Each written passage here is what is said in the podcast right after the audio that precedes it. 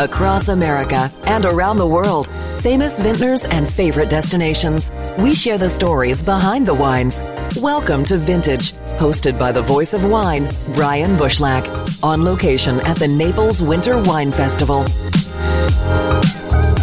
And welcome to a special edition of the show as we take you behind the scenes at America's number one wine auction this is volume two from our weekend at the Naples Winter Wine Festival, where they raised almost $16 million for children in need. And as I mentioned in our last episode, with all due respect to so many great wine auctions across America, this is the wine event of the year. It attracts the top vintners and wineries from all around the world. And in this episode, we'll visit with Olivier Krug, who shares his passion for champagne. Hey, we share that same passion. Always enjoy the bubbles. Also, Veronique Drouhin will join us, one of the world's leading women in wine. What an amazing career she's had, spanning Burgundy to the Dundee Hills of Oregon. First, though, the name Ferragamo is synonymous with fine Italian fashion. I've been a big fan for almost 30 years.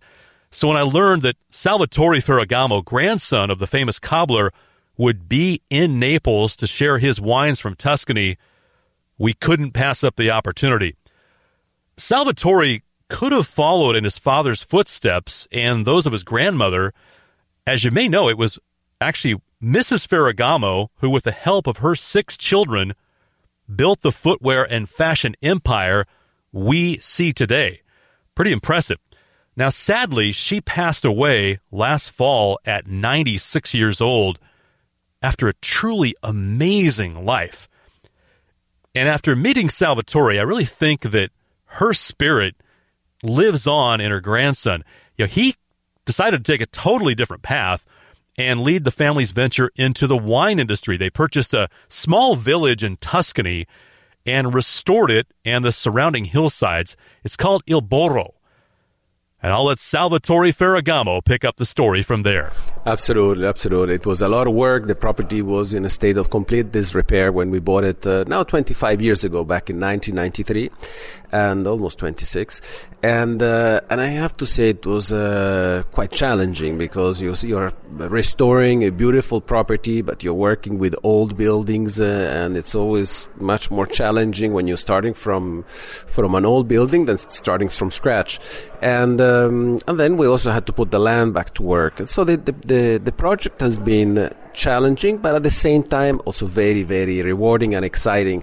And I've seen a rebirth of this wonderful property over the years. And with my father and the whole family, it's a place that we're actually very proud of and uh, enjoy tremendously. Today we are a Relais and Chateau hotel in this beautiful medieval hamlet.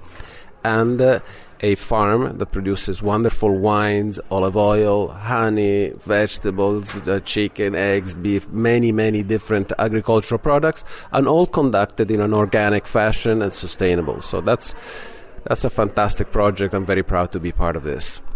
Did you have to do some convincing uh, to get him to to get behind this, or was this uh, was this something emotional connection here? I mean, talk about the process because again, it wasn't something that you had to do at that time. No, no, I didn't have to have to do it. Actually, it's an interesting uh, concept. My my fa- I am one of six. My father is one of six, and my grandfather was number 11 out of 14. So you can imagine we are quite a large family. I'm one of 70 cousins.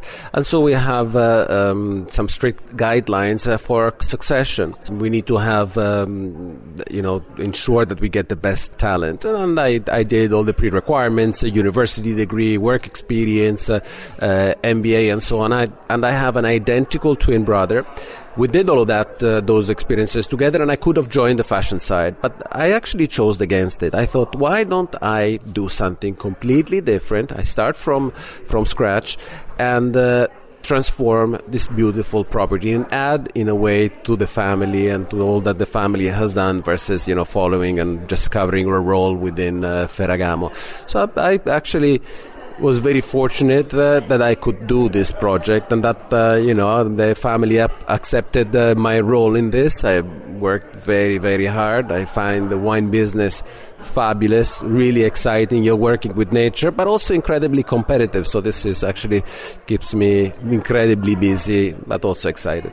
So when we think of Ferragamo in, in the U.S., I mean it's like royalty.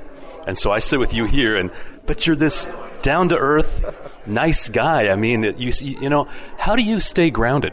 That's incredibly kind of you to say to describe us like this, but uh, you know we are very passionate for what we do. I think it's uh, it's uh, something which is passed on from generations to generation to be passionate uh, and uh, and do what you want and do what you like and to and then you know uh, time will tell and the products and everything that we do and our services uh, will show. So I, I believe in the in the integrity of uh, what we do and the experience that we deliver. Il Borro uh, talk about the name and, and what that means. Well Il Borro I always joke because when I come to America, you have a strong uh, Spanish influence and it's very close to burro, which is the donkey. It's not, it's borro with an O. Important to make that distinction.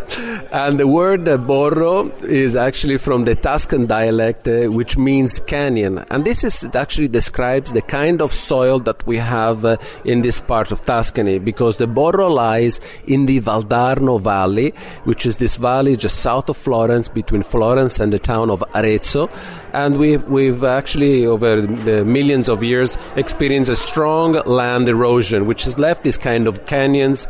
And this, uh, so the, the, the Borro are these canyons. And in the middle of one of these canyons, you have a little hill on which the medieval village of Il Borro sits. So it's also the name of the geographical name of this beautiful medieval hamlet of Il Borro, which we have completely restored. And today it's a, a thousand year old medieval hamlet, Relais and Chateau Hotel. So 20 years now you've been producing wine, right? 1999 was the first vintage. So 20 years plus into this project, are you I don't want to say satisfied because I know you're always striving to do things better, organic, etc., biodynamic. Uh, but do you look back now and say, you know, wow, we we did it? Yes, I you know I don't like to to think that we did it. I think it's always uh, you can never truly relax. Today, I think you always have to have a vigilant eye. The wine industry has become. Uh, ever so dynamic and continuously changing, but we are happy for what we have accomplished so far. I recognize that we are relatively a young uh, wine company because the very first uh, vintage was the 1999, and of course uh, we are in a, in a market arena where there is a century year old uh, properties. So we are, you know, trying to to find uh, our own identity in a beautiful part of Tuscany that has an incredible uh, potential.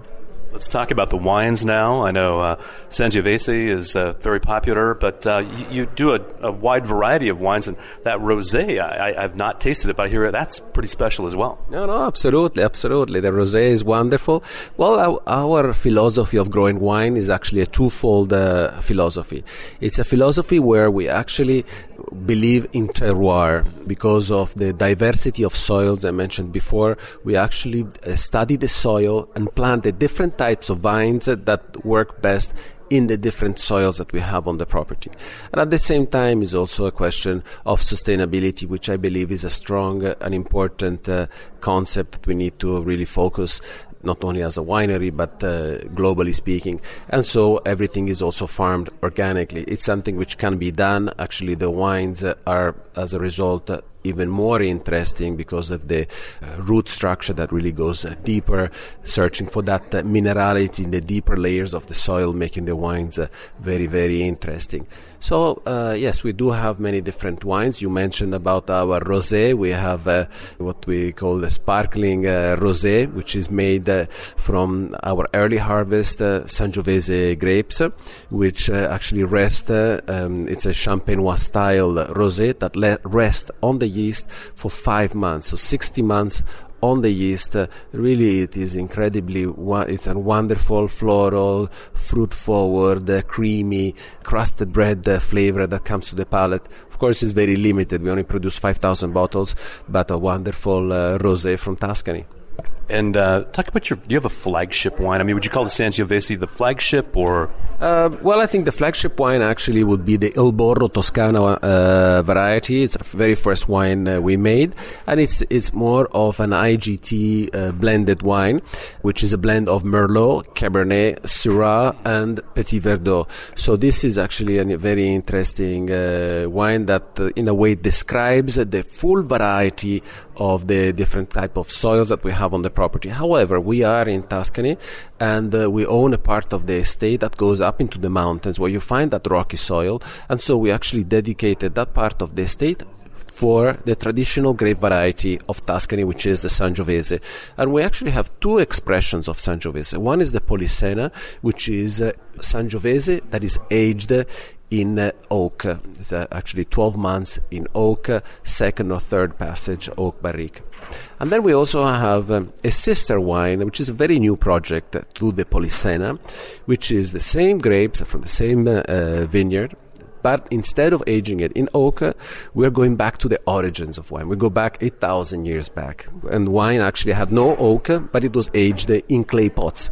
So this, uh, it's interesting because this wine is called Petruna and actually it has no oak aging, only aging in clay pot. So you actually see the difference of the, the two. It's actually very interesting. I love the complexity of the oak, but also the uh, micro oxidization that you get uh, from the clay pot really enhances the fruit forwardness of uh, of this wine. So it's interesting.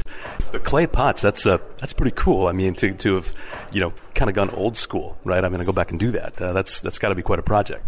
Absolutely, I, I think you know today it's uh, the wine industry it has become incredibly dynamic, and on a property like Il Borro, we really enjoy looking for new project and and make uh, discoveries. We can do this because we are in a part of Tuscany which doesn't have any major DOC, so we are basically uh, work on an IGT basis and uh, and so we did. Let's, uh, said let's uh, let's go back to the origins of wine. Eight thousand years ago, how did they make wine? They had no barrique, and so we we are doing it with the clay pots, and it's really interesting. So, welcome to Naples. What's your impression of this event? Oh, this is a fantastic event. I have been very fortunate to be invited to this event uh, several times. I, I, believe the last, the first time I was here was uh, uh, ten years ago. I have participated to five uh, Naples Winter Wine Festivals.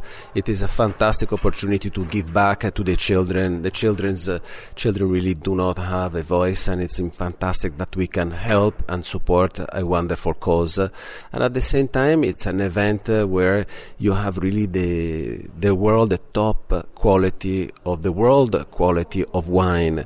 So it is uh, also an event that is interesting as a wine producer to be part of. Uh, uh just for the incredible, uh, we had a wonderful dinner last night uh, with with Le Coster Tournelle, which is a fantastic, actually one of the, my favorite estates in France, and you know, incredible that I could be at such a prestigious event with them and for such a great cause. Well, thanks for joining us. We'll see you in Tuscany. I want to come and do a full show at, at Il Borro. That'd be uh, a lot of fun, and maybe have the family come along and uh, spend some time there. It just it looks absolutely spectacular. It really is a fantastic property. I, I hope you can really make it because I'm going to hold you to it because it's a it's difficult for me sometimes to describe it in words. There's so many things going on. You have the Relais Chateau in the medieval village, the winery, the olive oil, everything. So you have to see it in person to really understand it and grasp uh, the full extent of Il Borro. I look forward to that. And so do we, very much so. Already planning that trip to Tuscany for this fall and looking forward to that very much. I want to thank Salvatore Ferragamo for taking time on what was a very busy day for all of us in Naples. This is Vintage with the voice of wine, Brian Bushlach, on location at the Naples Winter Wine Festival. Well, no doubt there's a strong bond between Burgundy and Oregon Many of Oregon's top winemakers spent time in the French countryside learning from the best in the business. And we have many people to thank for the Oregon wines that we drink today, including the Drouhin family and Veronique Drouhin, whose father first came to Oregon way back in 1961. Uh, Veronique followed in 1986. She worked the harvest that year with the Letts, the Casteels, and our dear friend David Adelsheim. And then a year later, the Drouhins bought land on a hillside in the Dundee Hills and planted their first vineyard. And I asked Veronique what her father saw in Oregon way back in the early 1960s. Well, I think the, the thing that struck him was the shape of the valley. So when he was in Oregon in 61, I think that's the year, he was there to promote his wines from Burgundy, where I guess there were already people loving wine in Oregon, but not producing wine.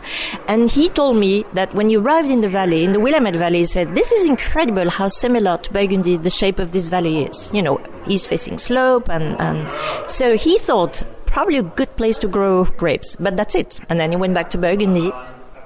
And it's only later on, you know, with David Lett planting and him tasting wine and uh, being surprised how wonderful these Pinots were and surprised there was in Paris the Gault-Millau, the famous uh, Paris tasting, where the focus was on Cabernet, but Pinot was also tasted there. And then some of the Pinot from Oregon did really well, including David Lett's wine.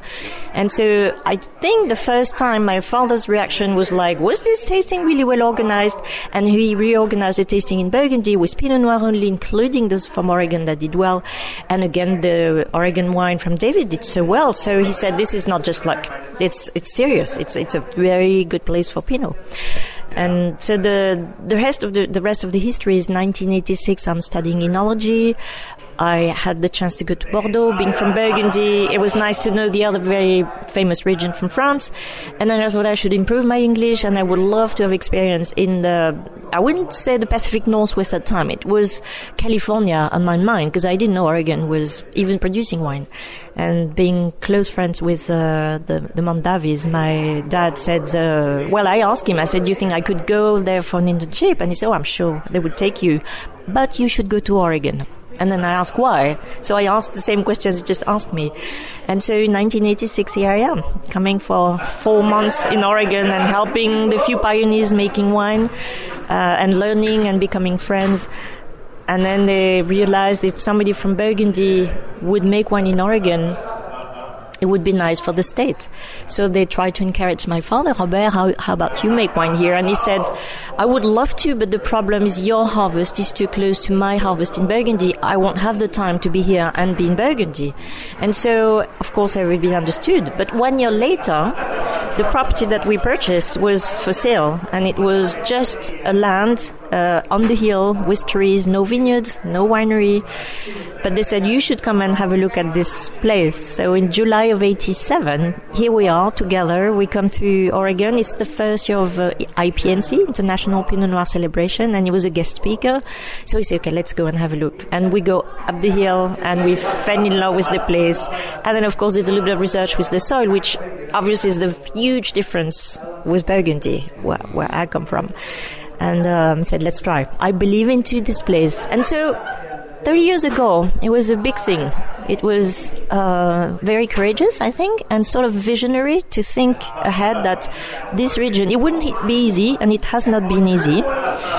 Nobody knew Oregon, so you really had to travel a lot with the wine, show it to the people, put the wine on the table in front of the sommelier, please taste the wine, and then once people would taste the wine, they would be absolutely uh, charmed by. And so we were not the only one doing that. Of course, the Ponzis and the Adelsheim and the Letts, and uh, so it has been a very uh, lovely working community to try and promote the region. It has been successful, I would say. And you mentioned uh, several of our mutual friends, uh, the Ponzis, who we're great friends with, um, David Adelsheim. Talk about the reception when you first got to Oregon, because Oregon is such a close knit wine community. What was that like? Oh, as you said, it's a very close community, and we were the strangers. Welcomed as friends. And I don't think we would have stayed if we didn't feel the welcome and the encouragement. I remember the time the governor invited my father and he said, we'll help you. And so they really helped us to set up the business there. It was a big investment. It was uh, not easy. It was far. It's a different type of, uh, you know, law system. And everyone was so helpful. And for me, I remember when I started to make the wine, remember it's 1988 and it's you can't even find a wine thief or buying barrels. You have to buy them i mean like we still do but but equipment or lab all of this didn't exist over there. And so everyone would say if you need any help we'll be there. And so and i think it has been a mutual exchange because when my father would be there and going to their vineyards or winery taste the wine he would say if they needed advice, he said that's what I would do, or this is how we do this. Not necessarily that it will work here, but so there's a lot. There's been a lot of exchange of, of knowledge, but certainly yes, it was a wonderful welcome, and still is. You are one of the leading women in all of the world of wine. And I know you're very humble and shy and you don't you don't advertise that but what's it been like over the last 25 30 years uh, to see the growth of women in the wine industry? We have some amazing I mean Lynn Penner-Ash right down the road from you and in you know the Dundee Hills and, and uh, Yamhill Carlton and those areas. You've seen some great young female winemakers and industry leaders haven't you I do, and I would say in the US it has been uh, for quite some time. You have amazing women that have been uh, making wine for in California for sure for a long time. Burgundy is more recent. When I was studying, I was the only girl. When I was little, I didn't think I would do this because it was only boys in the cellar, in the vineyard. Um, I had three brothers, so I thought this is what they will do, and I'm going to do something else. And then, well, in the end, I'm the winemaker, and my oldest brother is the vineyard manager. But it has been wonderful to see more women being uh, involved and collaboratively working together. And the Oregon industry, the growth in Oregon, even the last 10 to 15 years, I mean, it's been remarkable, hasn't it? It has been incredible and, and still growing. When we started, there were 35 wineries. So this is 88, and today there's as of today 769 so it's huge.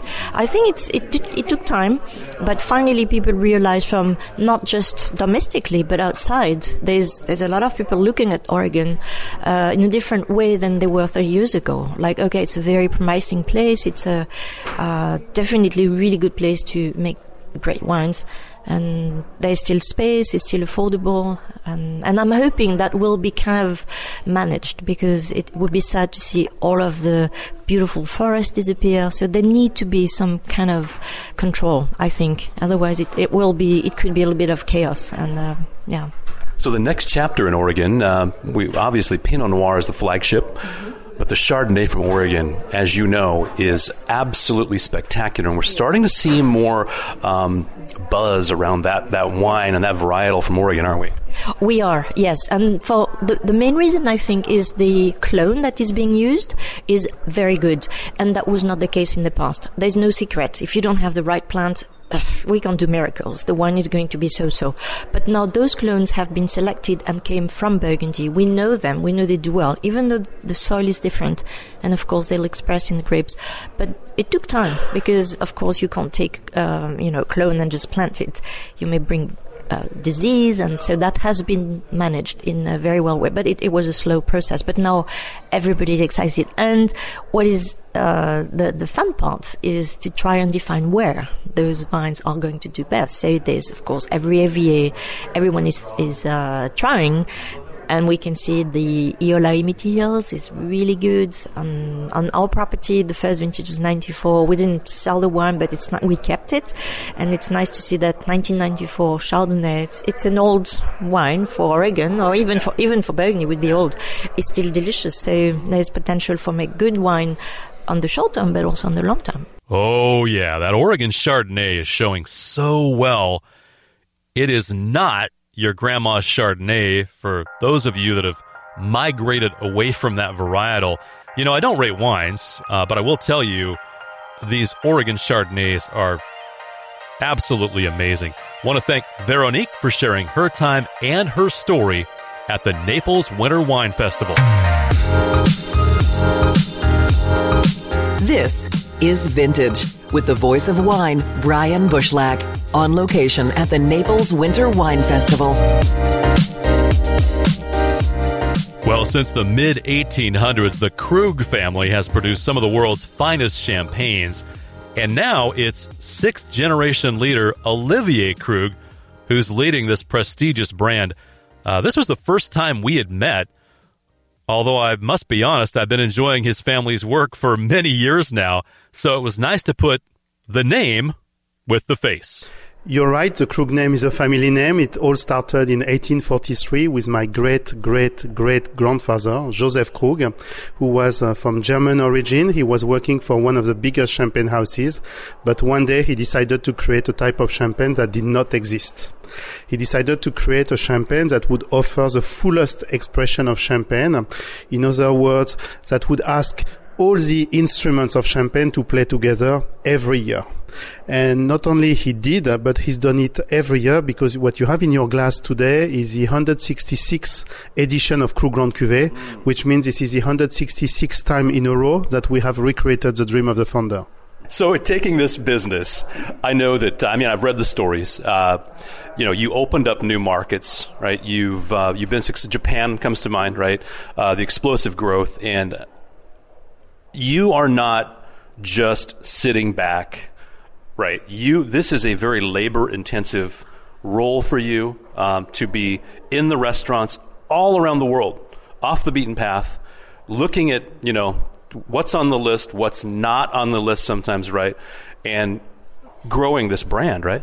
I'm glad you say that because some of my friends following me on Instagram thinks I'm taking holidays all over the world every day. And it's true that my life is about pleasure because champagne is about pleasure. It's about meeting Krug lovers, uh, sharing, having fun, opening uh, older bottles. We even have parties called Krug, bring your own Krug, which are parties where people come with their own collectible Krug. But it's all about work, the sense of details, and we have um, uh, the same sense of details on the market uh, as the one we have to recreate every year, uh, Krug. So you get to have some fun. That's what you're saying, right? I mean, you enjoy what you do, obviously. I do enjoy what I do, and this is fascinating because I never talk about my customers or nor my clientele. I talk about the audience of Krug, and these people who love Krug, they have called themselves Krug lovers. Mm-hmm. You have a very loyal audience, and so what's it like to connect with them personally? Because I know you you meet the people who love you and love your brand and love your champagne at events like this. What's that experience like for you? This is um, fascinating. This is rewarding. Of course, one of my mission is to bring back these love messages back to uh, the winemaking team in Champagne because they need to know that uh, the champagne they create uh, is loved. And what I like the most is those people who tell me spontaneously every single day the first time they had Krug. You know, I don't even start talking and say, "Oh, Monsieur Krug, Monsieur Krug, let me tell you who introduced me to Krug. Let me tell you what I felt the first time I had Krug." And this is great because one doesn't need to be a specialist, an expert to get Krug.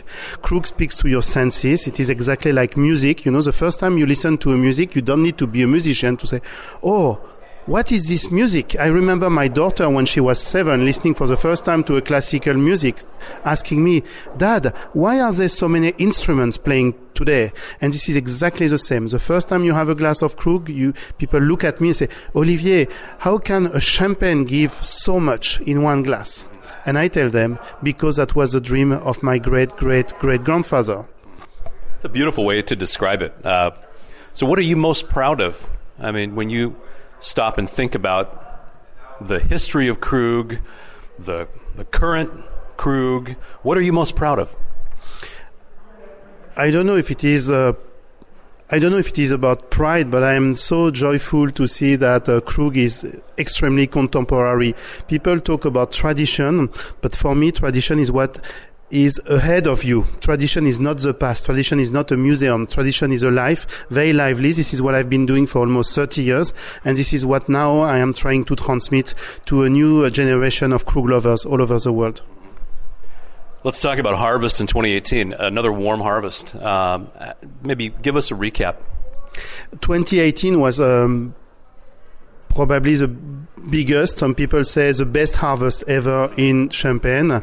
It was huge because we had an outstanding summer following a winter where we got a lot of rain. So there is not a day in Champagne during that extremely hot summer where the vineyard lacked of water. So it was still growing, growing, growing, growing. We had one of the biggest yield ever, despite we are not looking for big yields in Champagne. It was outstanding, not one single disease. It was beautiful.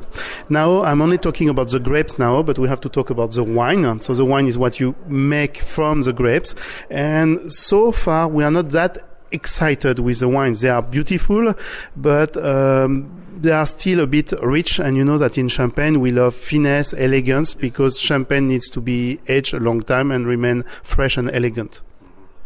It's interesting, isn't it? How, you, I mean, no matter how long you've been doing it, 30 plus years, uh, seemingly may have been a perfect year in a vineyard, and yet you still don't know, right, what you may. I mean, obviously, you're going to have quality product, but I mean, there's no predictable formula with what you do. There is no formula. Every year we have to recreate uh, Krug Grand Cuvée, a new edition of Krug Grand Cuvée. We start from scratch. And in order to do that, we rely on Joseph Krug vision when in his diary in the 1840s, he wrote as the very, very first sentence, one cannot make a good wine without using good grapes come from good elements. So he was obsessed not only by the quality, but by the individuality. So at Krug, we are I believe the only champagne house that vinifies plot by plot. So if you have three plots in the same village from the same cepage, we will make three different wines and all of them will have their own individuality and personality. And for us, that is very, very important to have this individuality. That is a good point. And I think for people who enjoy champagne, they may not realize that, as you just mentioned, one vineyard right next to another may be completely different. Absolutely. People don't know that. They think that champagne is very simple. It's made from three type of grapes, Chardonnay, Pinot Noir, Meunier. But actually there are more than 300 villages, 15,000 growers and up to almost 280,000 different plots. So in theory, if we could vinify each plot individually, we could have 280,000 different base wines. So we don't go that far because some plots are very, very tiny. But basically, this is very, very important to follow the individuality of the plot. At Krug, every year we vinify around 250 wines. We will test all of them twice, which means that we are going to test 500 times. We is a testing committee, six people. So we will only know the quality of the harvest once we have 3,000 testing notes for these only 250 wines.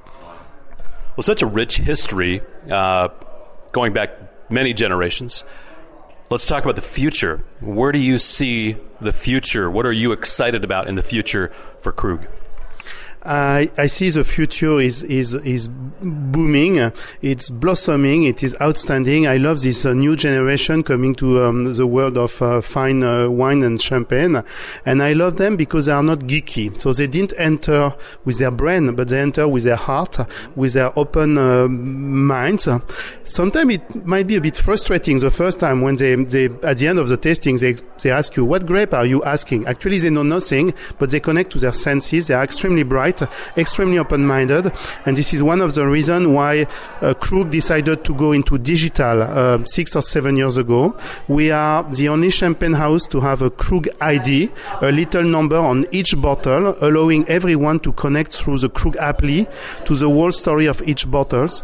We are extremely uh, active on uh, Facebook, uh, Instagram as a house, but also myself as an individual. So it's very, very key for us to connect with this new generation every day.